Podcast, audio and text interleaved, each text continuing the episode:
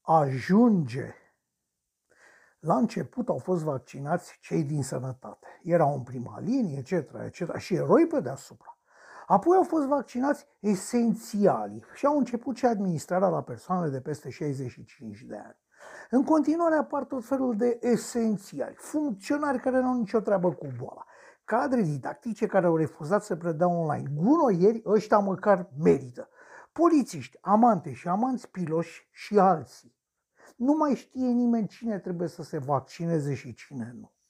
Un medic supărat a aruncat vaccin nefolosit și nu i-a făcut nimeni nimic. După asta aflăm cu satisfacție despre medicii de familie că este vorba despre o plată suplimentară pentru o muncă suplimentară. Vorbim de programare, informare și monitorizarea pacienților.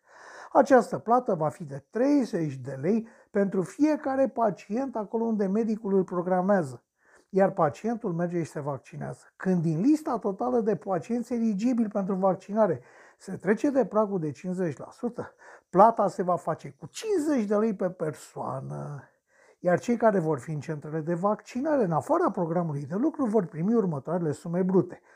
100 lei pe oră pentru medici, 50 de lei pe oră pentru asistenți medical, 25 de lei pe oră pentru registratori. Toate declarațiile sunt ale Ministrului Sănătății Vlad Voiculescu. Acum, hai să tragem linie și hai să vedem cum stăm. Ei au grijă să se vaccineze, ei au grijă să fie esențiali, nu știu, poate și e bine nimic de zis, dar de ce tot ei hotără să se plătească suplimentar ei între ei pentru lucruri care cad în sarcina lor ca îndatorire de serviciu? De ce este necesară plata suplimentară a personalului medical? De ce trebuie plătit suplimentar medicul de familie ca să te programeze când marea lor majoritate a medicilor de familie, vreau să spun, mai mult decât să-ți ia tensiunea și să te trimite la un alt medic, nu fac. De ce cadrele didactice sunt plătite să facă meditații cu copiii pe care nu i-au școlit online? De ce? Nu mai există îndatoriri de serviciu. Salariile se iau pentru simpla existență. Actualul guvern se plânge de sporurile date pentru sporuri, dar continuă continuă să îmbuibe sistemul public cu bani nemeritați, cu sume consistente, uitând că în final sunt angajații noștri și că în toată lumea sunt plătiți ca să se găsească slujba societății și nu ca la noi unde societatea pare exista numai pentru bunăstarea lor. M-am săturat de modul ăsta de spoliere a bugetului și cetățeanului.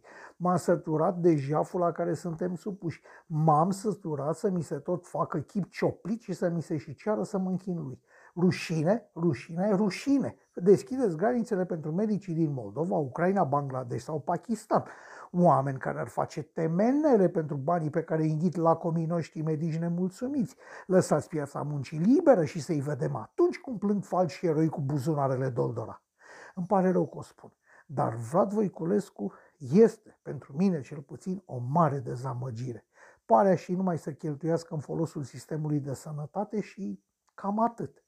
Suntem tare mândri de felul în care merge vaccinarea, dar un calcul sumar ne arată că la o populație de circa 19 milioane, conform listelor de votare, cam 70% vaccinați, la fel formidabilul ritm de astăzi, circa 30.000 pe zi, ar însemna circa 445 de zile, fără sincope.